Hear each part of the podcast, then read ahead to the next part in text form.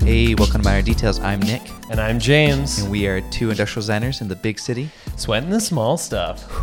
That's right. And uh, I don't know, it's not terribly hot today. No, it's not too bad. We got some cloud coverage. Had some rain this past day, Yeah. so But we're uh, we're getting ready for a heat wave this weekend. I don't know if you know I- about this, Nick. I don't check the weather that it's often. on Saturday. They say it's going to feel like 115 degrees in New York. That really? yeah, Mm, Oh man, yeah. Get out your misters. I guess so. yeah. What what what have you been up to this past week? Uh, not a whole lot. Oh, I can finally announce that my dumbbells that I designed for Peloton. I don't know if I've really talked about them on the podcast. Um, won a Red Dot Award. Congrats! And I did not pay for the for the submission Thank fee, goodness! Thank goodness! but uh, but yeah, I'm I'm pretty stoked on that. I'm pretty proud. um, the you also won the Course 77 award, correct? I was on, listed for the uh, treadmill Wait. on the Core 77 Award. Okay, so Red Dot Did only the dumbbells win Core Sam Seven, or No, was it I like don't- co- a whole cohesive thing? I don't know if they were submitted. I don't think they won anything for Core the- 77. The, treadmills. Okay, um, I- yeah, I'm not sure if they were submitted or not, but uh, Red Dot has this thing where there's a limited amount of designers that can be on an award. oh, interesting. okay. Um, Whereas I think Core was a little bit like, hey, put the whole team Right, on there. right. Um, so yeah, because I did a small part of the treadmill, uh, literally just a small part, the neck of the treadmill. Uh, but the dumbbells are my baby. That's awesome, man. That and um, so yeah, I have them pulled up on the YouTube. You can check them out. I feel like we've talked about 'em a little bit, but ma- you know, it's we've done sixty-two. po- This this is sixty-three. Sixty-three, number So, sixty-three. I mean, we might as well talk about them again. I mean, I think they're really cool. They have a very unique style. They have square weights to them. Yes. So they don't roll around. Yes. And I don't want people to think that this is some like arbitrary, like I just took two Apple TVs, put them on their sides, and then put a handle between them. That's not arbitrary at all. I mean, it's has a purpose. It doesn't roll around. So, I mean, a big part of the whole Peloton um, thing is that they're inviting people into fitness who have never really exercised before. You know, they they might be first time Right. you know and of the, you see a lot of this like I, I follow the peloton hashtag especially when i worked there i was following it and it's like a lot of people like i have these new fitness goals and now that i have the peloton bike like i'm really going to go for it and, Right. you know so you think about there's there's some exercises that require you know in the case of the treadmill they have these boot camp classes which you get off the treadmill and you're using weights and whatnot and there are exercises like the ones that you do on the floor where you're using the dumbbells for as like push-up blocks and if you have those hexagonal ones i mean Yeah, you're gonna roll over all over the I place. I've done workout classes where I've you know I've done those with the hexagon ones, and I was very concerned all the time That- about that your them wrists just like would snap in. rolling over. Um, but the the thing that I really wanted to draw from was was the home as an inspiration, and so what I did with the dumbbells is I wanted them to look like upholstered pillows. Like I wanted the button that's in the middle that has the weight size Right. to look like the button, and so it actually depresses slightly in the middle, um, and then you have the the dumbbell end, which is the pillow, um, because you know another part of the Peloton design philosophy is to be something that people are not ashamed of. It's not your typical exercise equipment Right. that people are like hiding in the basement Exactly. or in the third floor, you know, wherever. Um, so yeah, and uh, obviously I need to. You know, I love shouting out, but I've got to shout out the team. So Jason Poor, head of ID, Mark Cruz, senior designer, Lee Hendricks, who actually he took my concept, um, which you know is pretty much what it is today, but he built out. Uh, the entire line of weights. So took Uh, my right, right, right. 15 pound weight, Yeah, which yeah. is what I handed over, and then translated the design to all the other weights. So that's that is a lot of work. Yes, so for sure. Big shout out to Lee, and then um, Heidi uh, who Reed has mentioned on this podcast many times, engineer who engineered the weights, and then Ben Schultz, the project manager who went to Taiwan and figured out how to get these made because nobody makes weights like this and it's very difficult to figure out how to get them made and how to get them made well. I mean, that's that's a very difficult. Yeah, it's like one of the hardest parts of design is just figuring out how to make the thing. Yeah, so uh, huge shout out to the to the team uh, for their support uh, in getting this made and getting it made so well. Did the did the treadmill win a red dot or just the weights? The treadmill won a red dot, and so did the shoes. They actually Okay. designed a pair of running shoes, Yeah. and uh, those also got a red dot. I I've probably talked about my uh, opinions on red dot before, but I, I, I think reg- Hey, regardless, I- I, think you did a great job on design, and I would give you award for whatever it was. I designed the resistance bands. They were submitted, did not get a red dot. So Okay. So they got- there's- they have there- some parameters. There's not. It's Right. not just like, oh yeah, you paid. Here's your reward. right, but but yeah, Whatever, Nick. No, no, you no, Had, I- I- I mean, if you had a I'm not- company backing you, for sure. If, if someone else is paying for your red dot, might as well, right? yeah. Um, Listen, I got those red dots and I got those 4.5 star 99 reviews on Amazon. I've never gotten any awards, Um, Hey. so like, congrats to you, man. but yeah, I mean, it's it's a contentious issue. The whole idea of awards because they there is this whole payment process with Well, them. yeah, and, and I think the the problem that I have with Red Dot is that you have to pay after you win. Like you pay to submit a, s- a certain amount. I don't know the number. I would- Right. I would guess it's around, you know, two hundred to five hundred to submit a submit a design, and then I believe, uh, and my research is not. You, you should double check me on this, but I believe you had to pay somewhere around like two thousand dollars to kind of to accept the award. Mm.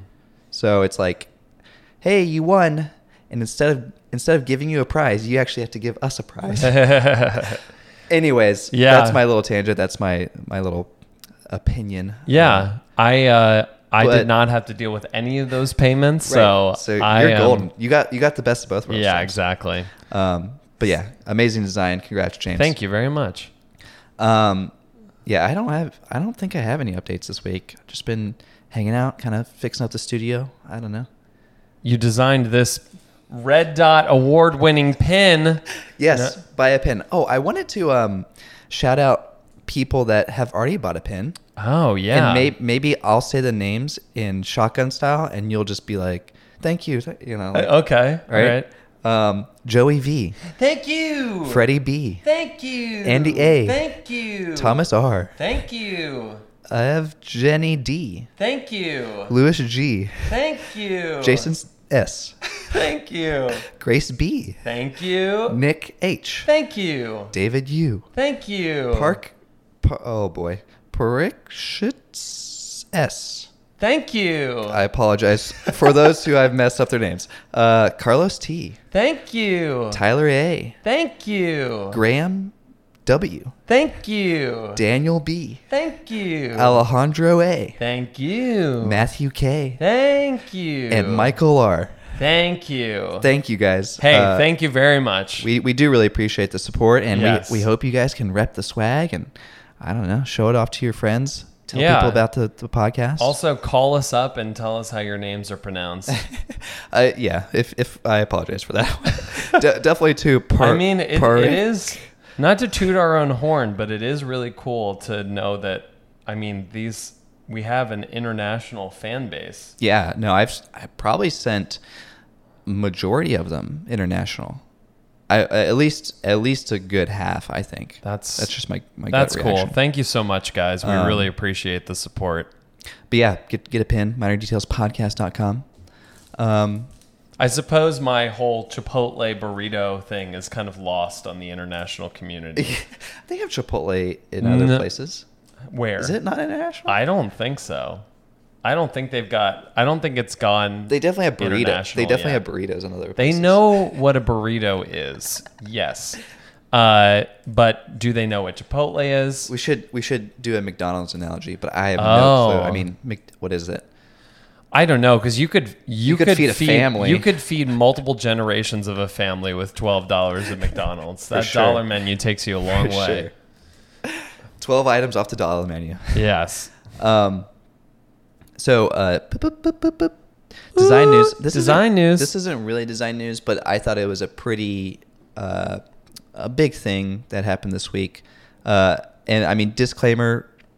So, so this is Elon Musk announced his progress on Neuralink, which Mhm. is the uh, brain implant technology that will allow us to control computers. Yeah. Um, and I think we just want a disclaimer that we have worked in this space before, so our opinions might be influenced by our knowledge of this. But yeah. um, I don't know. Did you have you read anything about it, James? Or I could just give you kind of a summary of Elon's presentation. I yeah I like glanced at it. I I really didn't pay too much attention to it. Well, as you know, I'm a Elon Musk fan. Yeah, I Um, can smell it on you. I can smell the musk. You can smell the musk. I well, I the only thing that irks me about Elon Musk is his presentation Oh, skills. he's a terrible presenter. it's I, I feel like any one of us or any of our listeners could give a better presentation than Elon Musk. Probably. Uh, but regardless, I think he's a smart guy and he's done a lot. Um, so Neuralink is his. I guess it's been around for two years now, um, and the live stream yesterday you- we will link to it so you can watch it. Um, kind of did an overview of all the research they've done. And uh, essentially, what they are doing is they created very fine filaments, fine threads. You know, they're made out of some sort of metal or some sort of, you know, s- polymer that are inserted into your brain via this very high tech robot. So I, it sounds kind of science fictiony and kind Yeah. of dystopian, um, but they've tested it out uh, on animals. And even at the end, Elon Musk said that tested it on a monkey Oh. and that the monkey was able to control a computer, Cool. which is kind of crazy. And um, Uh, did they have to choose such a cute mouse? uh, yeah, so uh, yeah, I mean, animal testing is a whole other topic, but right. Uh, I mean, better test on an animal before a human, though. Right. Uh, right. Yeah. the The thing was is that, uh, I mean, I I am a fan of just technology in general, and I'm always, you know, all for progress and and trying to connect I would, with I computers and would love become a to cyborg. see you wearing like a sports jersey that just says technology. Technology. Or I, I'm a fan of technology in general. Um, but you know, you I I do the VR thing. You know, I'm I'm I love it. Yeah. Um, and you know, knowing about Elon Musk's venture for the past two years, it's always been something that like I've like it's something that I ask people like, hey, would you ever get a b- brain implant for to control your your device? right. And what is their general response? Well, everyone usually says no, of course not. Yeah. But my my alwa- my thought was always like, yeah, I I would do it. you're you I don't know are if a I'd- I don't know if I'd- crazed I'd- early adopter. I I don't know if I was I would be a, the first one, and I don't know- also know if I'd be like early adopter, but I would definitely be second early adopter. yeah. But let me tell you, after I watched the presentation, I was much more scared. Really? Yeah, because they they showed video of the surgery happening. I guess on uh, on a mouse or something.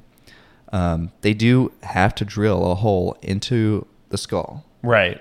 and then you know they take these threads and they stick the threads into your brain Right. and there was video of the like the needle going into the brain sticking the thread i'm sorry to get graphic but it just like changed my perspective on it and i was like i don't know Yeah. i don't know about this yet Yeah, and and you know, I think we're gonna have to we're gonna have to do a podcast about the work that we've been doing, right uh, which kind of also uh, along the- alters our opinion somewhat. it's along the same vein because this does seem just a little too invasive for my taste, and at least at this stage, Right. But maybe it's something that over time I could warm up to, but I just think I, I don't know. It- so it, so to to calm everyone down for a second, Elon Musk is definitely gearing uh, Neuralink at least initially towards uh, me- medical, Right. Right, like people who have lost People lands, who are already getting surgeries. right, like people who this can really change their life and you know give them a limb back or give them,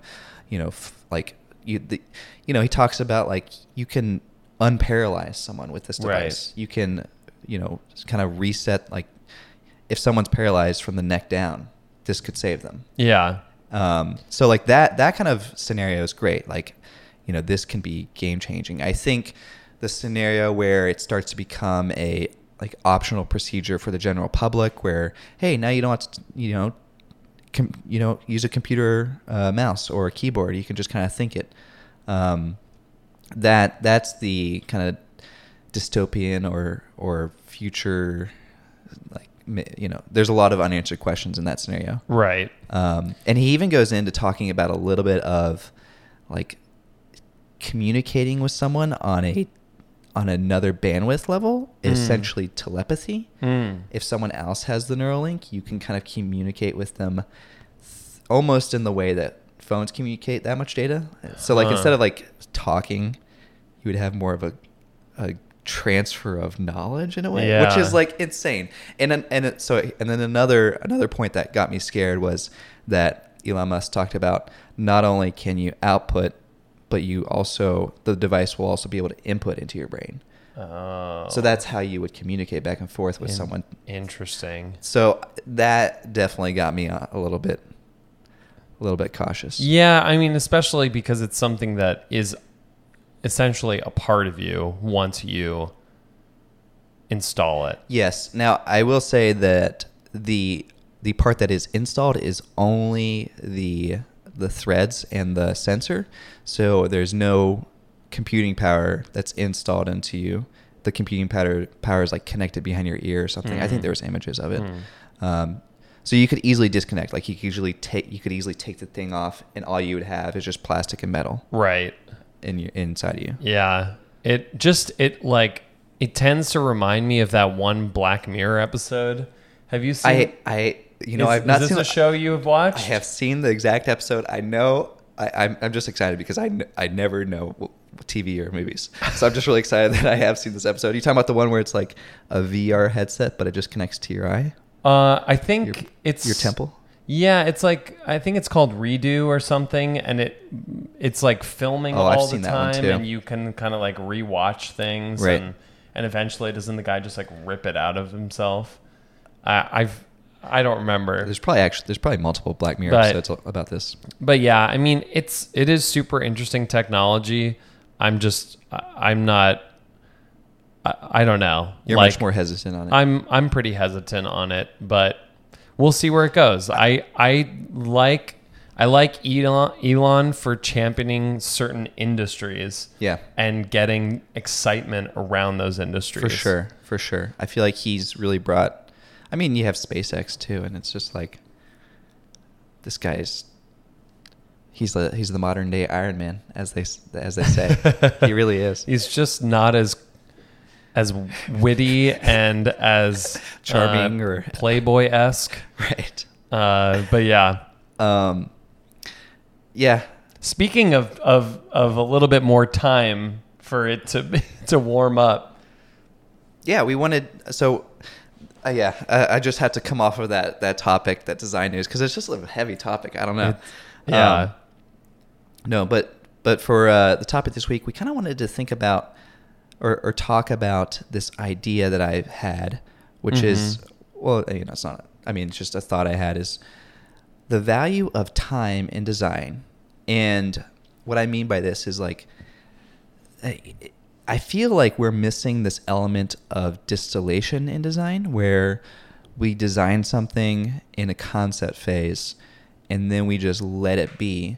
And I'm not talking like sit it around for a couple days. I'm talking like months or years Mm. where it just sits and lives with you and you get to feel the prototype and decide whether it's good or not. Mm. Um, I, I- you know, I, I kind of feel like maybe this is like slow design, or I don't know if there's a word for it or a, a thing for it. So what you're saying is that like you see there being some value in being able to design something and then let it sit. Right. So so that you're not just pushing it out the door. Yes, because the entire industry does that, right? It's all based on deadlines. It's all, hey, we got to get this done quick. You know, I'm sure that if anyone had, i- if you work in the design industry, that's how it is. And really, that's how it is in the entire world. Mhm. Everyone wants stuff now. It's our Mm. instant gratification culture. Right. Um, and I think design might suffer from that. Um, so, uh, you know, I, I've had a few examples of this in my own um, designs. I, f- I feel like just recently, I've been working on a, on a light for a gantry, um, and maybe been working on it for about I don't know. Started it maybe nine months ago. Mm. Um, and the, the great thing about Gantry, and I haven't really talked about this at all. Uh, I've been kind of keeping it under wraps until yeah, this is the first time we're hearing it on the podcast. until recently. I've I've done a little peek peek sn- uh, sneak peek on on a little bit of my Instagram. Yeah. Um, recently, so uh, yeah, maybe this is like a, a little This is an This is like a weekly update This is a almost. minor details exclusive. Exclusive. This is design news. Of course, I, I always got to give the minor details exclusive. You guys always get the best news first. um, so I've been working on this light for mm, six to nine months now. I forget when I started it, but Uh-huh. uh the great thing about Gantry is that since it's 3D printed lights, their their production time is so quick. Yeah. like they can you can come up with an idea and get it produced in like four to months. Like that's unheard Right. of in the traditional Right. uh, in traditional industrial design and manufacturing. But um, you know, for me, that's like so fast. Like I, I I'm, I I feel like I need to sit with a, a Yeah. object for a while, and so I did. I I kind of designed this light, and we can talk about it later, maybe on another podcast. But um, I got the prototype in that they had engineered and. I I just had it for two to three months, just sitting there, using Yeah. it, seeing it every day in my room, and over time, I I kind of understood the form better and understood the things I needed to fix on it. Hmm. Um, and if it had not been for that amount of time, I would not have understood those things Right. because when you first get it, I'm like, oh yeah, this is great. You know, maybe there's a thing I need to tweak here, um, but other than that, like let's let's ship it out the door. Right.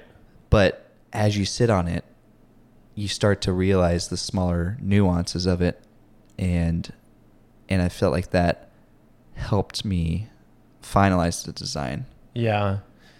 Now, I know that recently you've, uh, or more recently, you've also been talking about Jasper Morrison's design philosophy Right. and like how does this f- fit into that? Because I feel like this is something that the Jasper Morrison thing was something that you adopted.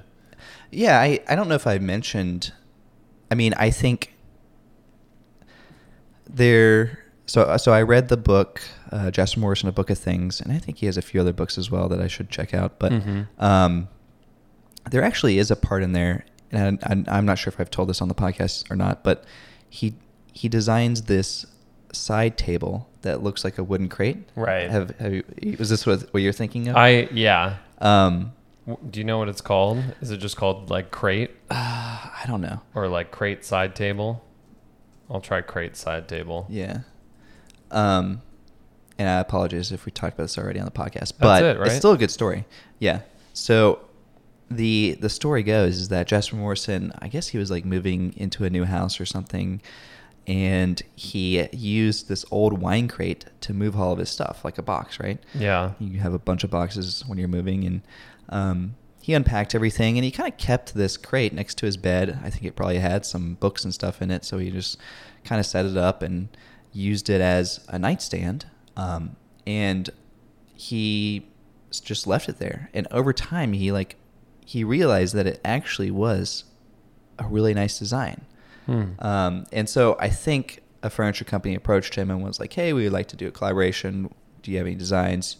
And he was like, "Yes, I do. I have this this wine crate." And uh, you know, he designed this wine crate for this furniture company, and it costs like you know three hundred dollars, which is it- which got a lot of criticism because all it is is a wooden box that you could buy it. You can get it for 150. Is that pounds it uh, or is that probably pounds, 150 pounds. yeah? So I don't know what that is. Oh, One hundred eighty-seven dollars. That's not so, bad. So not as three, but but James, it's not bad if if it's a nightstand, like a nice design nightstand. But this is just a wooden box. It kind You of can does look literally like you go to, took like, a Home Depot. drawer, like a drawer out of a dresser and put it on its side. Right.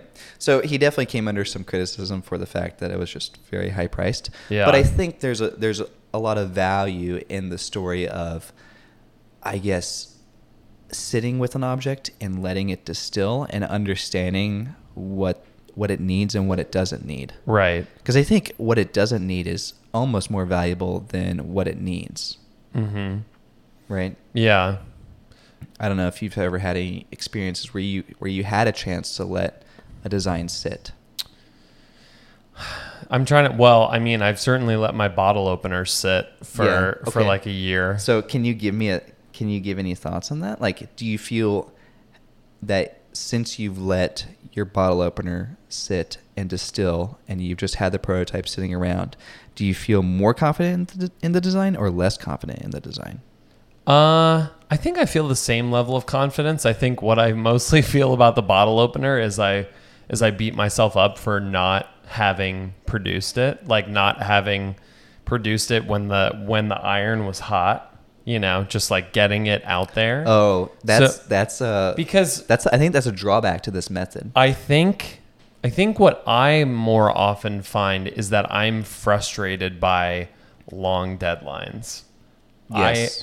I I would much rather because I feel like there's this moment where you start to question your intuitions where it becomes counterproductive. Right. I think that is the flip side to this entire thing. Yeah. where you can well first of all yeah there's two things there like you can create a prototype and you're really excited and you you know you push really hard to get the design like to a physical point and to a place where you can use it and test it and then you can either sit on it and and sitting on it almost almost can make you stagnate like it- Right. y- it, it's a much harder to push it out the door 3 months down the road than it is the next day Yeah. because you're kind of already in the goes the go mode and getting ramped back up to like push the design out the door can be tough Yeah. No, I find that especially tough and that's why I'm always interested in doing things in a short time frame and like something that I can be very iterative with. And I mean with the bottle opener, it was around the time that we got our printers. Right. So I was able to just be very quick and iterative with it. And that was really invigorating. And I felt like I was able to like produce something that I was proud of pretty quickly, like just off of that juice. yeah And that is- doesn't always happen. Sometimes you run into like ruts. One case, uh, and I think I discussed this in a prior podcast, and this is not something that's produced, but it's something that is certainly out there enough for people to see, is the helicopter that I designed that both Derek Elliott, you know, animated and Andrew Right. Brace is going to build.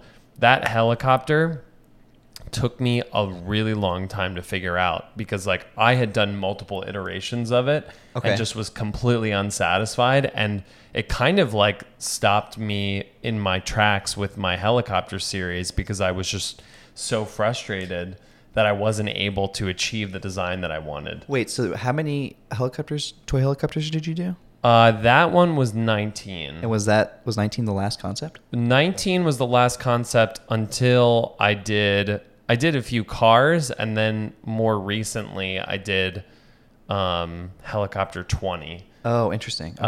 Uh, so, so 19 did have this dis- distillation period It did because it was just like, yeah, it was really difficult to to figure out like because I had just this whole idea of the propeller underneath the carriage and something like and then contained somehow with the feet right and I it was like it was literally like a year later that I figured out by like arcing down I should pull it up by arcing down the legs that they could then become the feet um, Mm. right and because I was trying almost everything else Uh, and I, I, I want to actually do a post about it. Uh, here's the Derek Elliott animation of it, but it was it was a more difficult to design design to figure out than the other ones, and I feel like it got the benefit of time because I do feel like this is the strongest of the series. I would 100% agree. I think this is my favorite as well. Um, so yeah, uh, that's that is the one case that I can think of Right. where time was time was on my side. Yeah, I also I think Justin Morrison also had another story in the book where he talks about um, working with a client on a I believe it was like a furniture piece, and it was years. It was like Mhm. f- I, I don't know what the, how many years it was. It was like two to five years. Yeah. Um, and he just talks about it as like, hey, this is something that we just took time making, and I think there's a lot of value in that too. When you, Right. when you think about something that's been thought about for five years, that that may, that has a lot more weight than some, than something that's been designed in two months and produced. You know, Right. Yeah, I think like you know, unfortunately you can't always do this in your day-to-day job.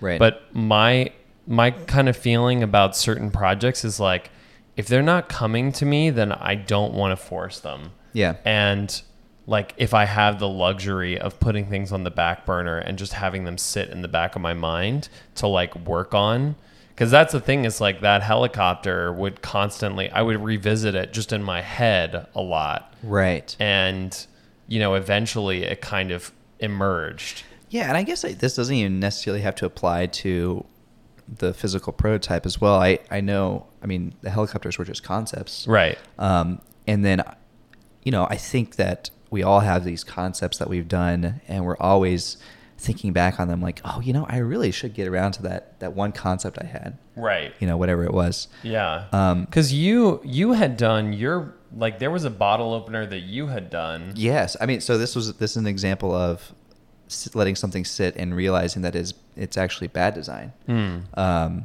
so I had originally designed a, a bottle opener. Is that- if I don't know, go- three years ago? If I go far back enough, if you go far back enough, you can find. I'm- it. It's good. It it's might going take to be a while. d- it's going to be a dizzying pace for those watching on YouTube. Um, so I had when I was living in Texas, I wanted to manufacture a product start to finish just for fun. Yeah. Um, and bottle opener seemed simple enough, and I just started going at it. Um, and so I designed this bottle opener that also had a wine cork on it, and the bottle opener also had these like three uh, metal, I guess, legs coming off of it, which Yeah. acted as the bottle opener. So in theory, you could open three bottles at once. Um, I never actually got it to work. We could probably do two bottles at once, but I never got three. Ugh. Um, but I, I did actually get a sample made. Like, Yeah. I actually paid for tooling. Oh, scroll up a little bit. Am I I actually, Oh, paid, I yeah. actually paid for tooling to get it uh, casted and everything. And so I got to the manufacturing stage and, you know, I let it sit and I tested it and I played with it. And I realized that the design was just too extraneous. It just had too much going on. right? Um, now, can I ask you when you were in the process of doing all this, did you were you feeling satisfied with the design at any point or were you always like slightly unsatisfied with it? I think I was always a little slightly unsatisfied. Hmm. Like it never, like it felt like a lot of it was there. Like it felt the, d- like the design was like mostly there, and maybe I was concentrating too much on the details. Hmm. Where like I was like, oh, let me get this filler right, let me get this geometry right, um, and never really seeing it as a whole. Maybe Hmm. um, there, it had, you know, it had this wooden handle on it. Also, just from a manufacturing standpoint, it was difficult because it was multiple pieces. Right. And so taking a pro- like having your first product be multiple pieces is definitely a, a more of a challenge than just a single like metal piece or something like that. yeah. Um, but yeah, I, I guess that was like an example that I had got it to the manufacturing stage and was just using it, letting it sit, testing it, seeing how I felt about it yeah. and eventually realizing after you know nine months of development that and and dis- distillation that this is not the right design and I'm not proud of this. Interesting. Now, ironically, I think that this might have been the thing that like piqued my interest in your work. Like was Really the bottle watching open. was watching this series, like watching you go through all of this. And it also was kind of inspiring to me because I was like, "Oh, you can just like make things if you want to." Right.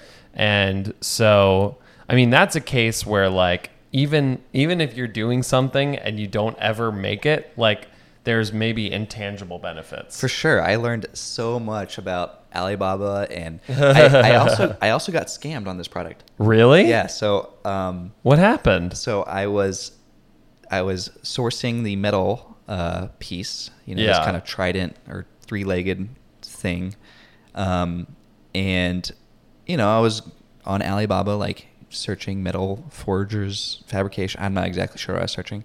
Um, Yeah. trying to find. s- I mean, you know, I I was completely new to Alibaba. Like I was just trying to find someone who could make this thing, um, and so I sent out a bunch of messages to people and got some quotes back.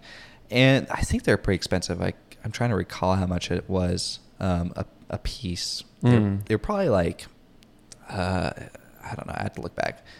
Like six dollars a piece to make, and then uh, you know, getting a sample made was you know eight hundred dollars or something like that Yeah. which is you know like to spend eight hundred dollars, like that's a commitment, right? Like you, you better make Yeah. sure that design's good before you drop eight hundred bucks on it, Right. Um, and then I had one supplier come back to me and was like, "Oh yeah, I can make this for eighty dollars," and I was like, "Oh, thank goodness, I can finally get something made for eighty dollars instead of eight hundred dollars," and you know, I was like, "Okay, perfect. Let me just get it made and get it shipped." Right. Um, and so they were like, "Oh, okay. So do you have the Western Union app?" And I'll, I'll send you Oh. the details and stuff. And I was like, "Yeah, sure, no problem." So like, Oh, I downloaded no. this this uh, Western Union app, which is what money transfer. How do you, Yep. what do you say? Um, and they sent me um, the details of where to send it, and I think I originally sent eighty bucks to the the correct name, but the wrong country. So eighty dollars went into the middle of nowhere.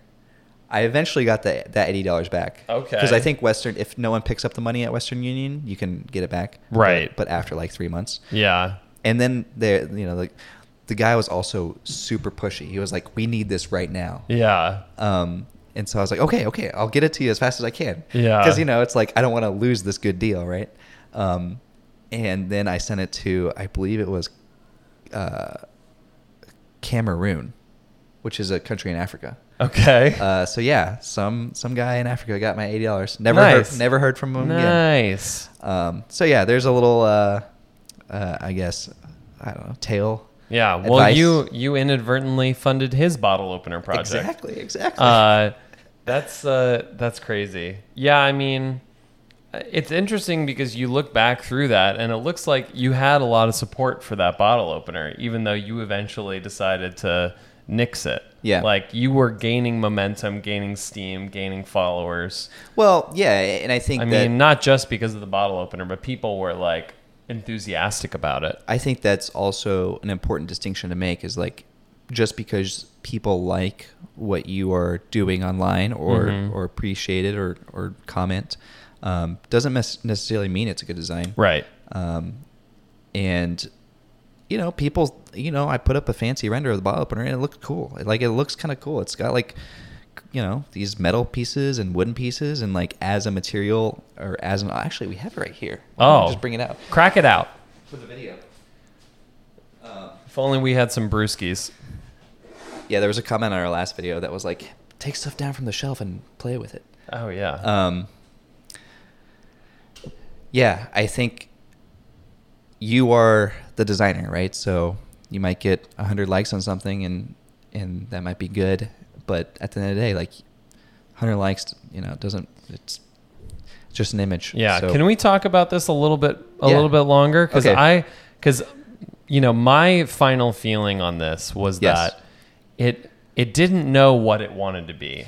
It didn't know whether it wanted to be a sculptural object or a utilitarian object. Right. I wanted it to be everything. Yeah. and that was the flaw. I think that was the because that that was Underlying my flaw. that was my final analysis of it was like I I like I I like parts of it, but as a whole, I felt like this is not like the handle gestures towards something that I want to put in my drawer, but the the metal Is like you stand it is a up. sculptural thing. Right. So my feeling was like you got to do something with the handle that makes it less of a handle and more of of like s- some sort of like sculptural piece. Right. Um And then I, I remember trying to round off the top of the handle and then just thinking that it might be a little bit too phallic.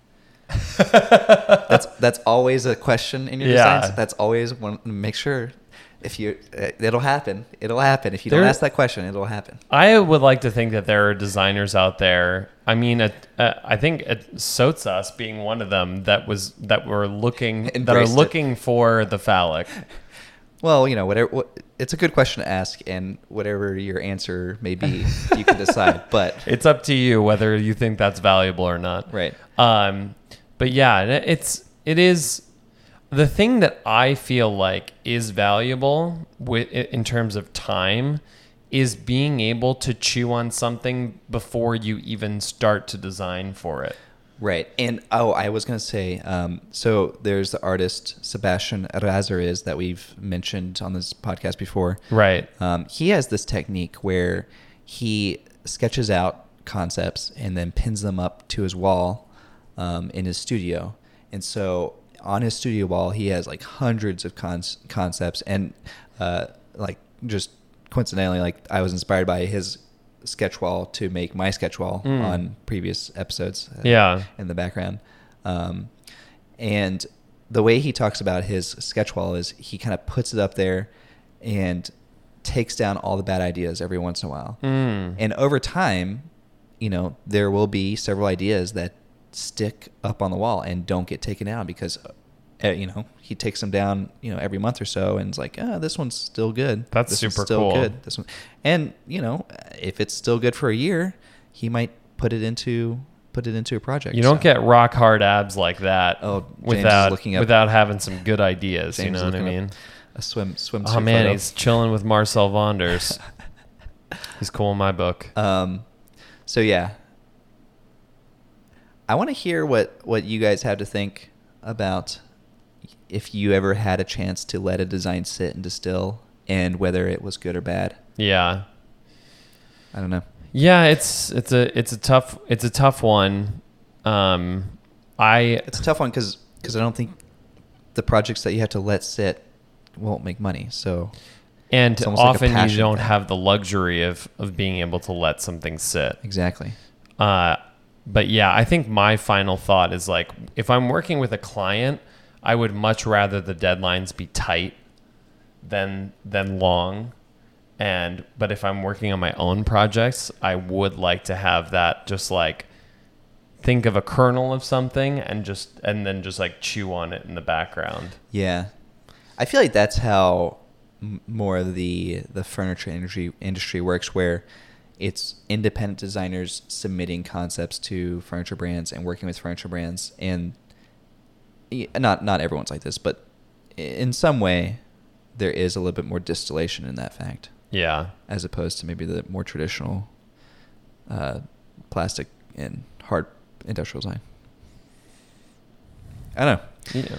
Yeah, let us know your thoughts. Hop in the Discord. Check out the Discord. Mm. It's always popping in there. Link in the Instagram profile. I feel like I'm getting addicted to Discord, it's uh, almost more than Instagram. It's which a might- lively, lively conversation in there. This is another tangent. I feel like, I feel like no matter what, you're you're always going to be addicted to something. We're always going to have uh, a a, cru- a crutch, a crutch. Yeah. What am I trying to say? a, a crutch, A crutch. a, cr- a crush. I don't know You're always what- gonna have a crush. Who's your crush? Like if, like if you took away Instagram, we would feel some we would figure out some other meaningless task to fill our time with, right. whether it's like video games or something. Yeah. I found myself doing that. Like if I don't spend if like if I like am very diligent and don't spend an hour on Instagram, well then I'll just spend another hour on like you know watching YouTube. Well, like I was saying, you know, in in the modern era, we've removed so many of the daily tasks from our lives. Oh right. that I feel like we have to fill it with something. Yeah. And whether it's video games that make you relive some of those tasks that that a- are ancient ancestors used to perform. right? Like Sims, you could make someone sweep the house. or Yeah, or uh, you know, or yeah, just like connecting with people. I mean, the Discord is great because because it's not so much about signaling. It's not so much about like, hey, there's this thing here. It's more It's it's more conversation. poking and prodding and and getting to some deeper answers. Yeah. and uh, it's Yeah, it's have- super interesting. I appreciate all the people in there. Um, yeah, and also like we ha- we have some people are always sharing their work too, Yeah, and uh, specifically Tim Zarki. Oh. We're, we're we're a big fan of Tim Zarki, and he, he likes to share his little sneak sneak peeks before We he are- shares it to Instagram. we So, are like, getting- it's a perk. It's a Yeah, perk. we are getting exclusives on Zarky. We're getting Zarky news. Yeah. we're getting uh, Zarky tips and tricks. Yeah. uh, he's he's sharing a lot in there. Um, should we get some questions? We should get to Okay. some questions. So, uh, oh, if you had a question, send it to minor details podcast at gmail.com. Mm-hmm. And then we also have Google voicemail, which no one has sent in a voicemail in, Come on, in people. like three months, but that's okay. Uh, 1 494 4011. I still have the number memorized. So, Nice. um, so our first question comes from Mal GV, and he asks, "Hey guys, two-part question: Can you break down the final deliverables you usually give to clients when freelancing, and any tips on interviewing slash getting to know your clients?" Hmm. Um, two-part question. So let's what what are our finer deliverables for clients? Um, design CAD. Yeah, I would- I would say certainly a CAD file. Yeah, may, uh, probably a rendering.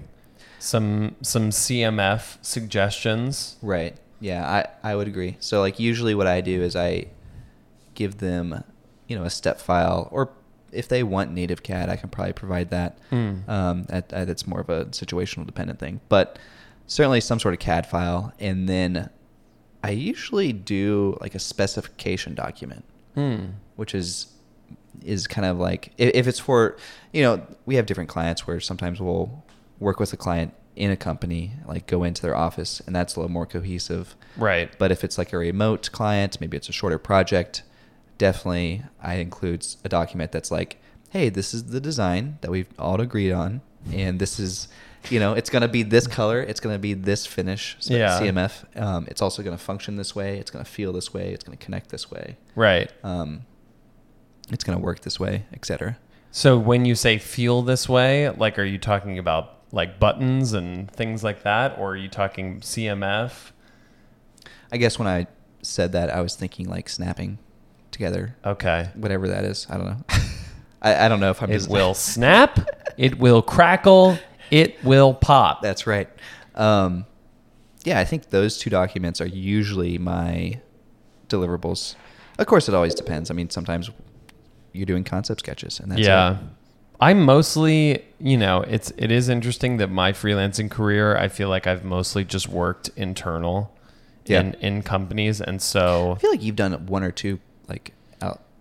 outside yeah projects. but a lot of those are still like i'm going to meet with these people and so like the the final like handoff is in person Mm. and so like a lot of those things are just described verbally um but yeah there's, there's a lot of value in that though. yeah um but any tips on interviewing getting to know new clients what do you do nick Um, you know, I think there there's the two sides of the coin, right? There's the going into the office and freelancing inside the company, Mhm. and that is a little bit more of the client is interviewing you, Yeah. because you're almost like a employee in that, like more of a contractor type Yeah. of scenario. Um, the other way around is is doing the the remote or the clients that are more coming to you as like a uh, I, I consultant or something like that, where maybe you are interviewing the client to see if their project is is something you want to take on. Mm. Like maybe you are the one, you know, deciding. Um, and you know, certainly, like I've gotten a lot of inquiries of like, hey, I have this idea, I'm this business person, and I want to work on this project, and I like your designs. Uh, can we chat about it? And, you know, Mhm. that's like a pretty average like email for like a, a new client, and um, I for for a while I was like, yeah, let's do it. Like you know, hop on the phone and like chat about it. Um, and and at some point, I realized like this is a good amount of time I'm spending on these people who you know I I chat with them on the phone. I spend a lot of time talking with them, you know, understanding their process, and then I get to the point where I give them a quote, and then they realize like, oh no, I don't have the money for this. Like you know, Oh. I was looking for someone you know maybe more junior level or Right. or something like that. Um, and so it's like, oh man, I just wasted, you know, three hours. Well, yeah, I don't know if it's wasted, but I spent three hours talking with this person and, and forming a plan. Um, you know, I think I learned something. Oh, from I believe I learned this from Haraf, the graphic design studio, Mm. which we talked about back on the Core Seventy Seven conference episode Yeah. um, where right up front in the email you kind of give like a baseline just to like set the set the playing field like hey i'm super interested in your project i'd love to hop on the phone call and chat uh, but before you know i, I just want to let you know that i do have a baseline a project a, a baseline fee Mm. of x amount Um, Oh. and if that's comfort free comfort comfortable com- Comfortable? comfortable for you then i'm happy to talk uh, so i've been if you see comfort in that, so if, i'm if this proposition is like a couch to you, It's get, it's getting a little hot in here. um, so yeah, that's a technique that I've been using, and I found some su- success with it. I can't talk anymore. yeah, I don't know, James. Give me your thoughts. Uh, yeah, I If you think have that I think that's good because recently I had a situation where I went out. It was like I I feel like I was teased by this client twice. You Uh, met- c- you met because in person? because they never because I never actually got signed on to a project. Okay. and so I went out and met with with these this company Right. and um, it seemed like all systems were go, and I don't think that they realized how much I was going to charge them. Mm. And even after explaining like why and like what I was going to do for them, Right. and how I was going to save them money in the long run, you know, Well, there's uh, that old quote of like, "You think good design is- is expensive? What about bad design?" Right. And so, like, eventually, I just, you know, I was, I just didn't get the job. Yeah. Like, and it was, it was really frustrating because I had taken the time to, like, establish that personal E- relationship. Exactly. And it's like, if, you know, and there was no, it was this weird, like, you know, you're going through this in between person and you can't talk to anybody directly. And if you could, probably everything would be sorted out Right. and fine. Right. But it's like, you know, I come across as this like pompous, like young designer of like, oh, I'm worth this much. Like, Right. pay me, uh, you know, because I'm worth it. it, it And- can be a little bit like that. Like Yeah. I, I will caution you that you definitely, i- if it's an email, it's much easier to phrase it in a very specific way. Right. Um, but yeah, I, I definitely understand that fact because I actually have had a scenario where it did go bad like that, Mm. where it was like, "Excuse me, like, what do you, who do you think you are?" Like, Yeah. saying in the first email how much you charge as your baseline. Like, I I haven't even told you about my project. You might. It was like it was like that kind of thing. Well, and in that situation, do you feel like you you avoided some like a bad For client? sure, yeah. I Yeah. mean, if someone, if I write a nice email that's like, "Hey, you know, I just want to let you know this is my baseline. I hope you understand." Yeah. and they come back with like, "Excuse me, like I've talked with all these big." So I, Oh. I okay, I, I don't And- want to get And too we much also into it, but want to clarify that when you write "hey," you want to emphasize the crackle in the "hey" when you say it. hey. um, You But- can even link to an MP3 uh, s- uh, little sound bite that'll do that for you. um, Um, but anyway, yeah, Uh, thank you, thank you for those questions, Mal. um, you want to get to this question? You want to you want to read this one? Yes, uh, Tati sent us a question. Hey, I know you guys hate PDF portfolios, but my previous job does not allow me to publish any of the work I did there to online platforms. I worked there for two years and a half and keep struggling to present my portfolio poten- to potential employers since I'm stuck with the PDF format. Very soon, I'll be working on my portfolio again to apply to junior positions and would like to know if you guys have any suggestions. Should I try m- a mix of medias? How many pages for a PDF format? What content? Let me know your thoughts. All right, so so Tati has work online. I I, I checked out her online Behance, but some of her work is stuck in PDF format because her employer doesn't allow her to publish it online. Yeah. Um, which is kind of a, a, a weird scenario because what in, in my head it's like if the employer didn't want you to share your work they wouldn't even let you share a pdf of it Right. in my opinion but that yeah, that is strange to me. I wonder what kind of like if there's any legality to them preventing you from showing the work. right like the, the medium thing is interesting like hey you can do it in pdf but not online i mean i guess that it makes sense obviously because online can be very you know it's public whereas pdf would be more private sent over email Right. But I think the solution here, and or at least one solution here, is if you would like, you can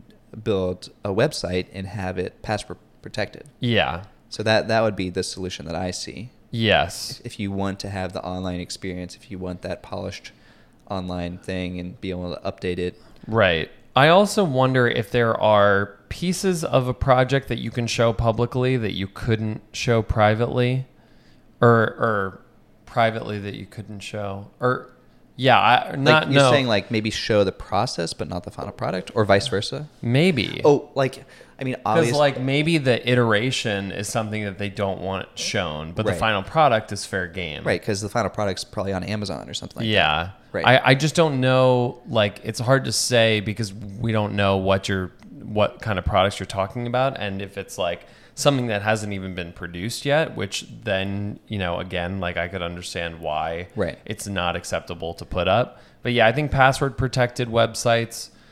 Um, and when it comes to the PDF format, uh, I like to keep things simple if I have to do that and just do eight and a half by 11 PDF and, you know, like not, not sweat it too much.